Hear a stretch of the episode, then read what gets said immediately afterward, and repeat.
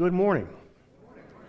Turn with me in the Word of God to Deuteronomy chapter 6, verses 4 through 9. Deuteronomy chapter 6, verses 4 through 9.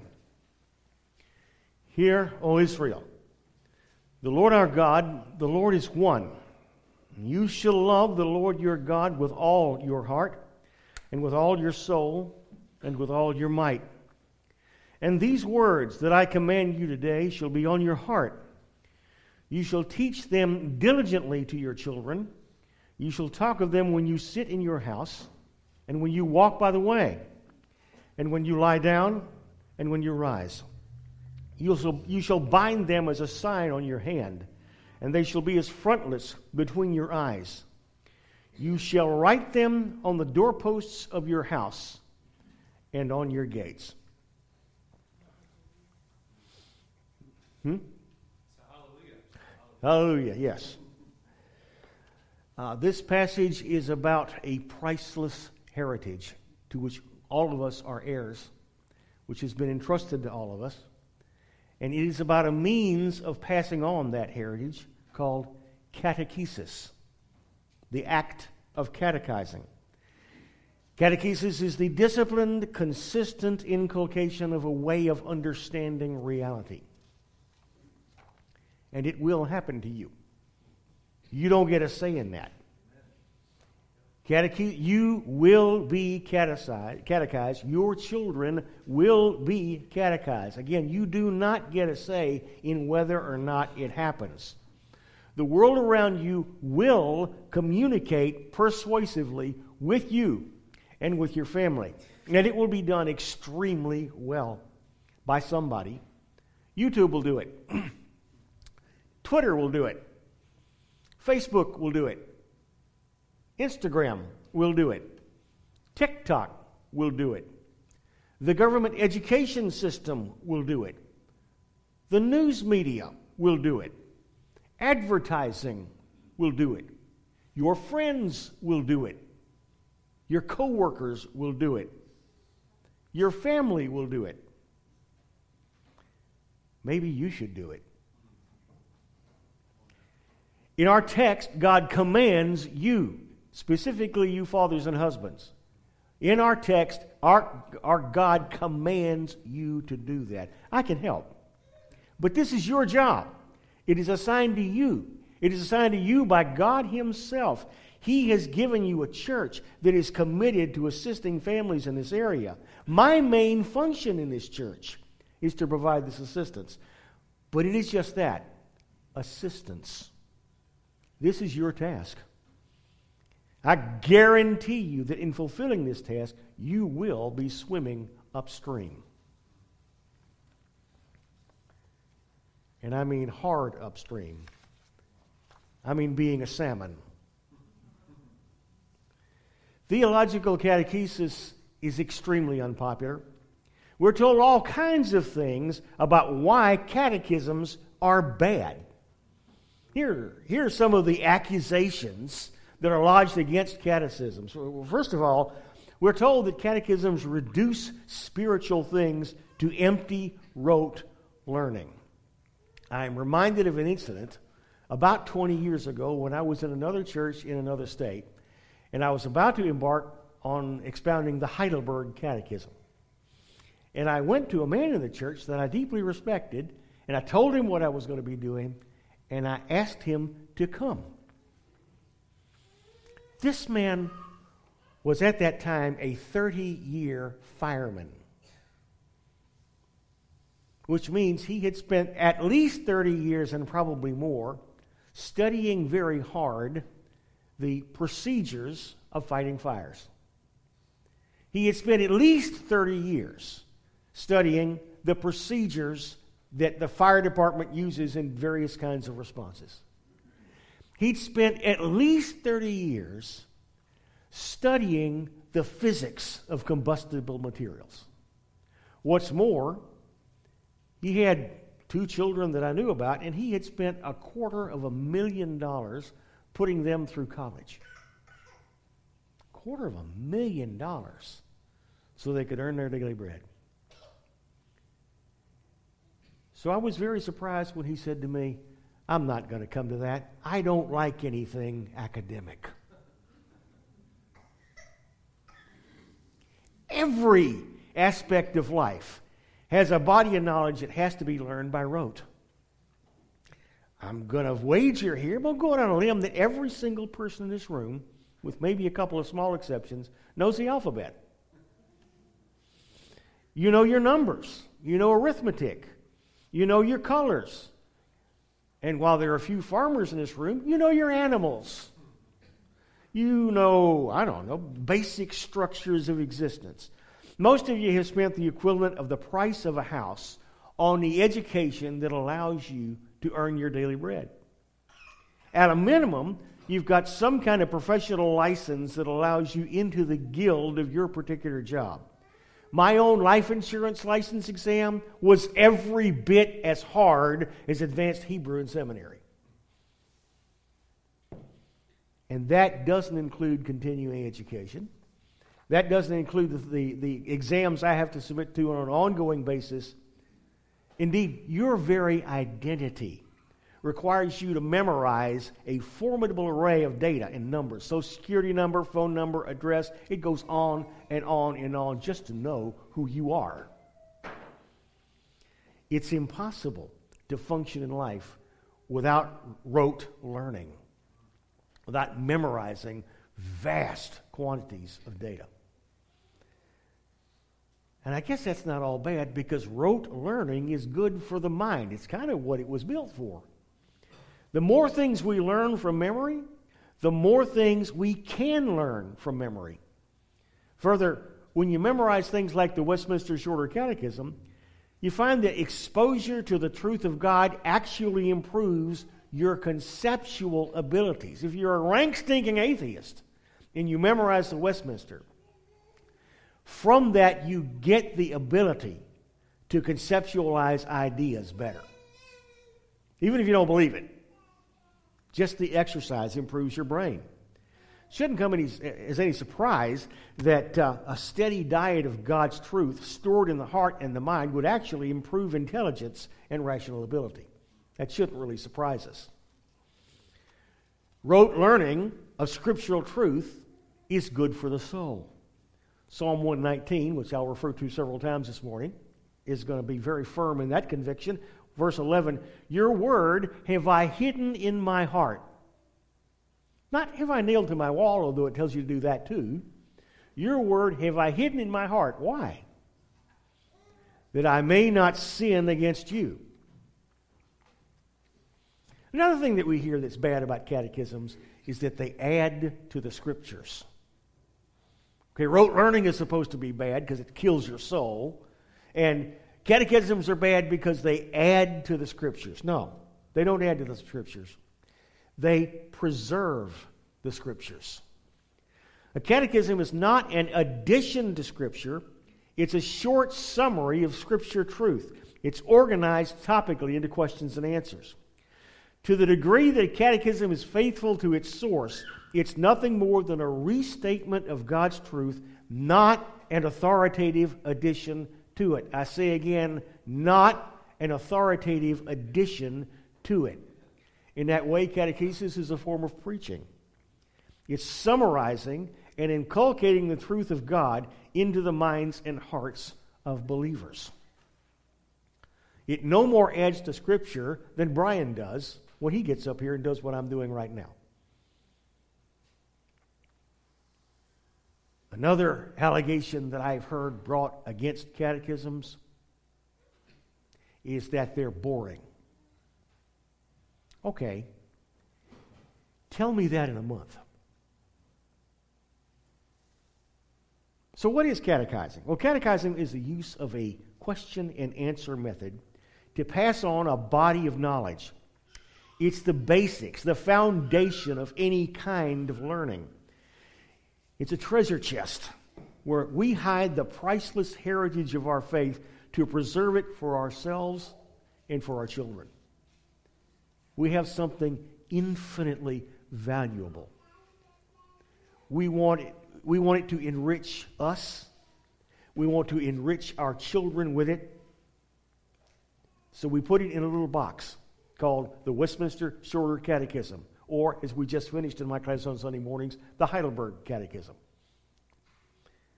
And we cherish it, and we memorize it, and we meditate on it. And we're not doing anything that doesn't have a firm foundation in Scripture itself. We are commanded to catechize. That's why I chose my text. In case you hadn't figured it out, this sermon is a commercial for my Sunday school class. That's what this is. And I am transmitting to you a command that God has given to each one of you in our text. And these words which I command you today shall be in your heart. Where? In your heart. We think of memorizing and is cramming things into our head, but we're not just memorizing, we're learning by heart. These things will be in your heart. You shall teach them diligently to your children. And you shall talk of them when you sit in your house, when you walk by the day, when you lie down, and when you rise up. The bulk of your daily conversation, according to our text, is the things of God. This is where we live. The truth of God is to be the most important content of our hearts. Something that we're meditating on and talking about and thinking about all the time. The truth of God is to be the most important heritage, the priceless heritage that we pass on to our children. I inherited my, from my father not a Mercedes, not a gigantic bank account, not a, uh, a towering mansion. I inherited from my father the priceless heritage of the Reformed faith. And there is nothing, not a kingdom, not a continent that he could have given me that would have been any more valuable than that. But notice the commands of conversation. The truth of God is to be the total environment in which we are to live. Quite literally, the air we breathe. I heard it once said about a, a man I greatly respected. When you cut him, he bleeds Scripture. I would love to have that said about me. I would love to have that more said about my children. When you cut him, he bleeds Scripture. Actually, the, the passage in Deuteronomy is not the first time we have catechesis in Scripture. Exodus 12, the Passover, gives us another catechism. Exodus 12, 26, and it shall be when your children say to you, What do you mean by this service, the Passover feast? That you shall say, It is the Passover sacrifice of the Lord, who passed over the houses of the children of Israel in Egypt when he struck the Egyptians and devoured their households and delivered our households. So the people bowed their heads and they worship. You've got a one question and answer catechism, a mini catechism, the much shorter catechism. And in this brief question and answer, the children seek to understand the worship of the God of their fathers. They ask the question and he's proclaimed to them in terms of the history of his dealings with them. Indeed, this catechism, this little brief catechism, one question and answer, passes on an identity. As the great catechist Walt Disney said, remember who you are. There was a time when I could have done that pretty effectively. it passes on an identity. This is who you are. You are the people that God rescued from the hand of the Egyptians by the great deliverances of the plagues in the Red Sea. That's who you are. And if you know that the core of your identity is one who is delivered against mighty enemies, one who is brought through though the parting of a sea is required, where is anxiety in your life? What place fear for you?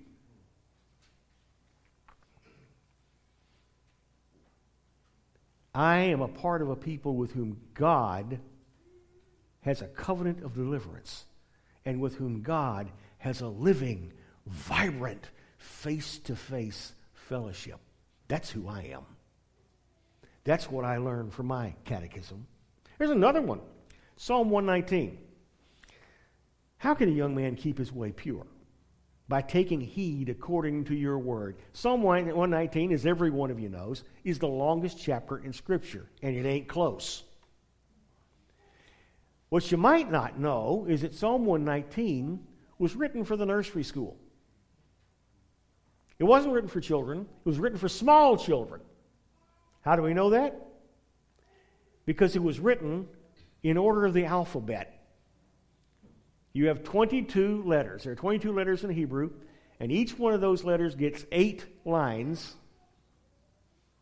176 verses. And that alphabetic acrostic is the way Psalm 119 is organized so that a little child, a little child, not a child, a little child can easily memorize it. And the whole thing is a love song to the Word of God, specifically to the Pentateuch, although we can read it as a love song to the whole Bible.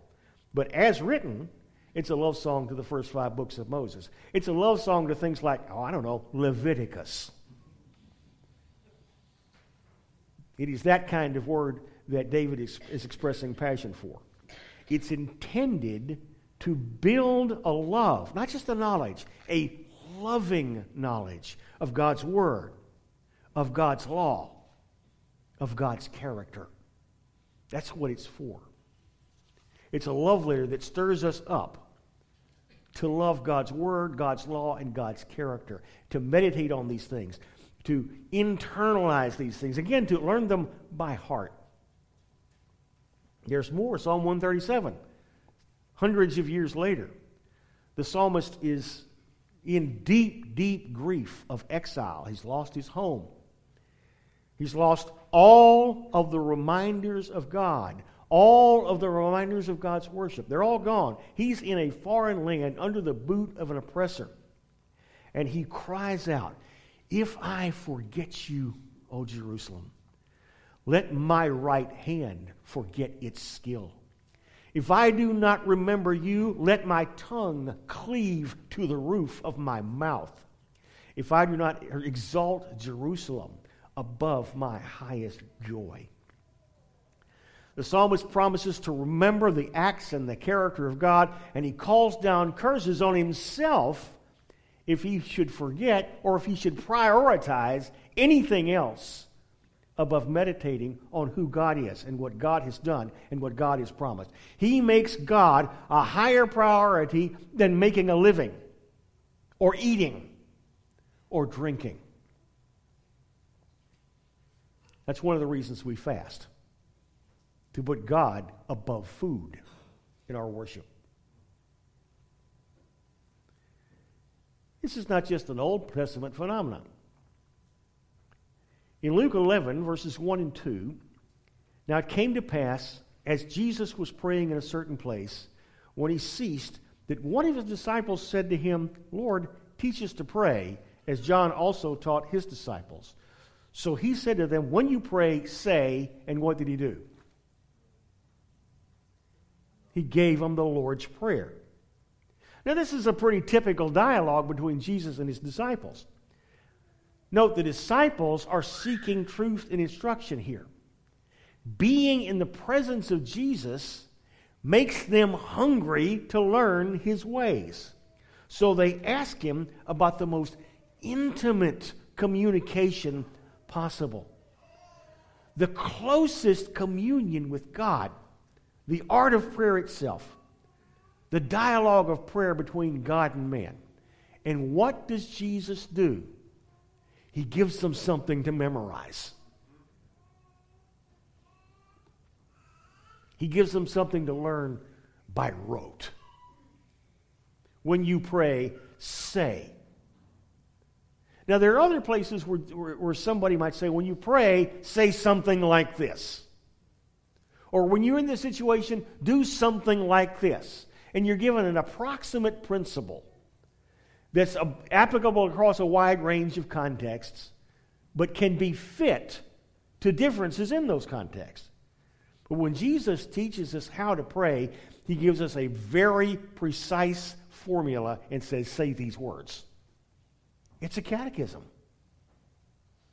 It's a catechetical exercise that gives us the Lord's Prayer. Don't tell me catechesis doesn't create intimacy with God. Don't tell me that. It is not so. Now, catechism comes to us across several thousand years of history, having come out of the Scripture. It's something we've been doing for a long time. Uh, during the first 500 years of church history, there was an office in the church, a position that everybody who wanted the church held. It was called the catechumen. Catechumen is an interesting idea. For most of the five, first 500 years of church history, being a Christian could get you killed. It was a very high risk occupation.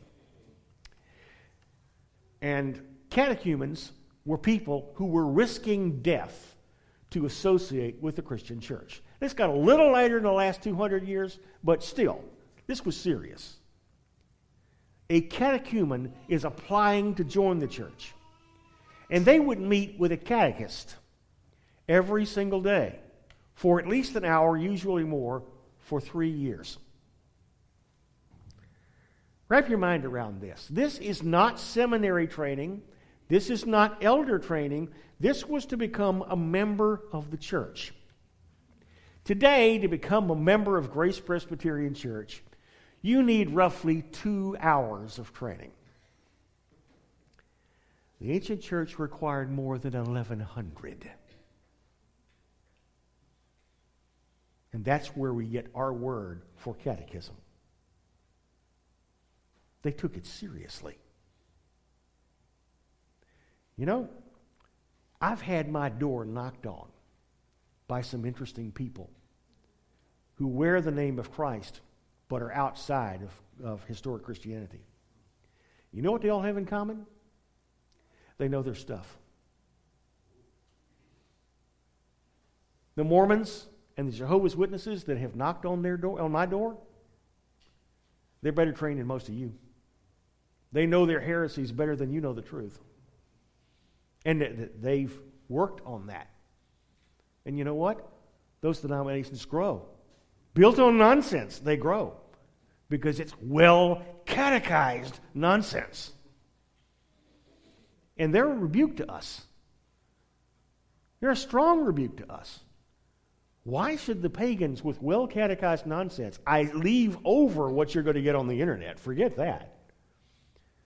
Why should well catechized nonsense triumph over well catechized truth? Now, that was the catechumen in the first few centuries. They lost that, and you got the Middle Ages. You lost the truth. It wasn't until the Reformation that catechesis was rediscovered. Again, in the Reformation countries, in every single country where the Reformation went, there was extreme persecution. People were being tied to poles and lit. They, were, they used burning at the stake to replace being eaten by lions. I'm not sure that's a trade up. Extreme persecution. But in the reason there was extreme persecution is that Satan had to do something about the fact that biblical truth was being rediscovered. And when biblical truth was being rediscovered, the people who rediscovered biblical truth did two things. One, they preached like crazy. Go look at a, at a uh, complete setting, a, a, complete edition of Martin Luther's works, 56 volumes, if I remember correctly, almost all of his sermons. They preached like crazy, and they wrote catechisms like crazy. Everybody, every country pastor wrote a catechism. Luther wrote two. The most famous catechism of the 16th century is the one we finished working on this morning, the Heidelberg Catechism, written by a 28 and a 26 year old man. That hurts. I'm sorry, that hurts. I sit there and I study that thing and I prepare to teach that thing and I go over the precise and beautiful answers. And this guy was a year younger than my youngest daughter. It's insane. But that was everywhere. The ones we're studying are just the ones that survived. Everybody's brother wrote a catechism. They were all over the place. And catechesis spread the truths of the Reformation across Europe and all the way to the Americas in less than a generation. The speed was amazing given the fact that the printing press was a brand new toy and there were no televisions, radios, or other mass media. It was amazing. And the Catechism held the church strong against persecuting forces. It preserved God's truth for yet another century, and it was the foundation on which an entirely new civilization was built on both sides of the Atlantic. Nowhere was that more true than in the English speaking world, the heirs of the Westminster. The 17th century, again, this is where the, where the Westminster Standards were written, persecution in full force. The authors of the document were at war. There was an actual civil war in progress against a king who wanted these truths destroyed at any cost. The assembly that produced the Westminster Shorter Catechism also produced several other documents the larger catechism, the Confession of Faith, the Directory for Public Worship. Most of these were written for professional academic theologians, not the Shorter Catechism.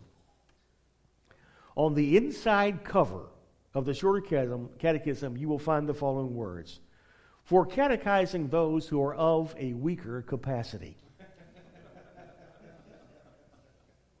I mean, they said it in writing. Just in case you missed it, this is the easy one. when I was a little boy, growing up in this room, every six year old, not just me, every six year old learned the shorter catechism. Every four year old learned the catechism for young children. It wasn't special, it was normal. And it wasn't here, everybody was doing it. And that's been lost. But think about it an assembly of over 180 of the greatest theological minds who have ever lived took the time to write a summary of Scripture geared to children. They took that time. They were thinking generationally. Are you? They were thinking children's children's children's children. We're thinking Friday.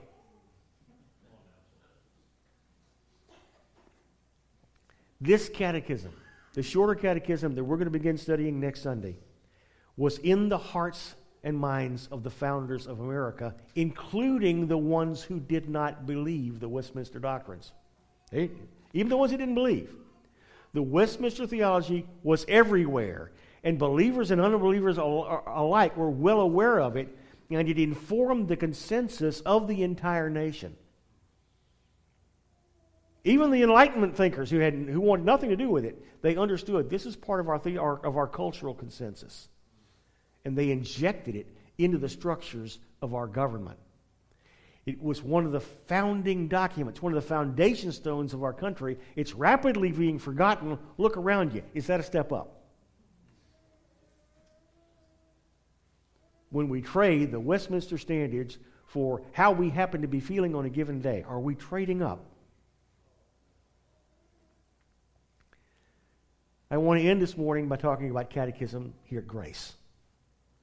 The elders of this church are committed to passing this priceless heritage of the Reformed faith to a thousand generations. We're not trying to get through the day. We're not trying to get through the day. We're looking down the corridors of history to our grandsons, grandsons, grandsons. And we see ourselves, we see you as an irremovable part of that legacy and of its transmission. All of Brian's preaching is aimed at this one end. All of our sessional actions are in pursuit of this one end. All of my work as a Sunday school teacher is now almost exclusively dedicated to making sure that every member of this church has a sound and competent understanding of the system of doctrine taught in the Scriptures. And also, and perhaps even more importantly, that every member of this church has a deep and joyful love of these priceless truths. I urge you to attend our classes on the Westminster Shorter Catechism. As, you, as your elder, I am asking you to do this.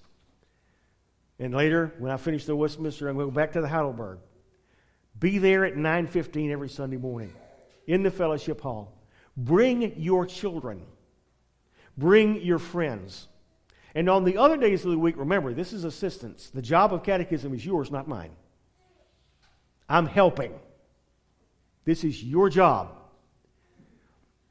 On the other days of the week, gather your families around the scriptures and drink deep of the living water. Use the catechisms to fortify your mind with clear, precise formulations of biblical truth.